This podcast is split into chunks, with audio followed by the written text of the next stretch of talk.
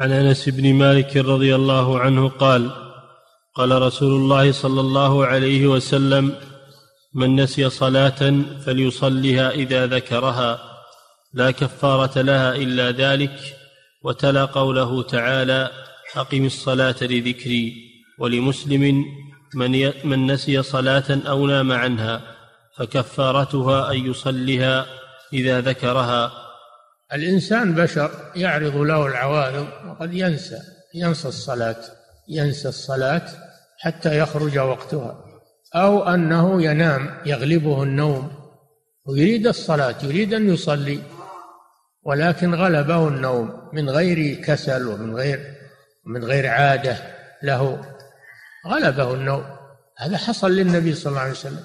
النبي صلى الله عليه وسلم غلبه النوم وهو في السفر عن صلاة الفجر. ولم يوقظهم إلا حر الشمس.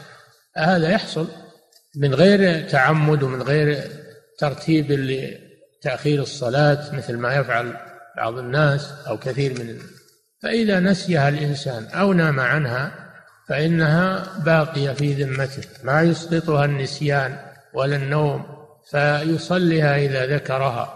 يعني يبادر وليس للقضاء وقت نهي. هذا مثل ما سبق في تحية المسجد. ليس له وقت نهي عند جمع من العلماء. كذلك القضاء قضاء الفائتة ليس له وقت بل متى ما ذكرت أو استيقظت تبادر بالصلاة. ولا تقول بأجلها إلى الصلاة الثانية أو أنا الآن في وقت نهي أبصبر لما يخرج وقت النهي. لا.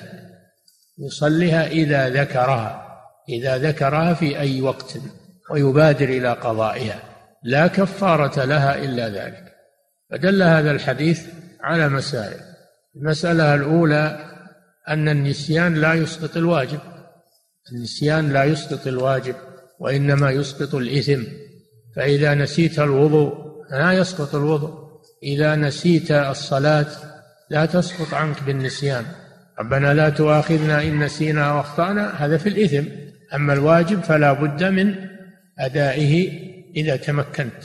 ثانيا الحديث دليل على أن القضاء ليس له وقت بل يبادر بالصلاة من حين يزول المانع من نسيان أو نوم. ثالثا الحديث يدل على أن من تركها عمدا أنه لا يقضيها وإنما الحديث وارد في النسيان والنوم فقط. أما من تركها عمدا فإنه لا لا يبرئ ذمته القضاء بل لا بد من التوبة لا بد من التوبة إلى الله سبحانه وتعالى.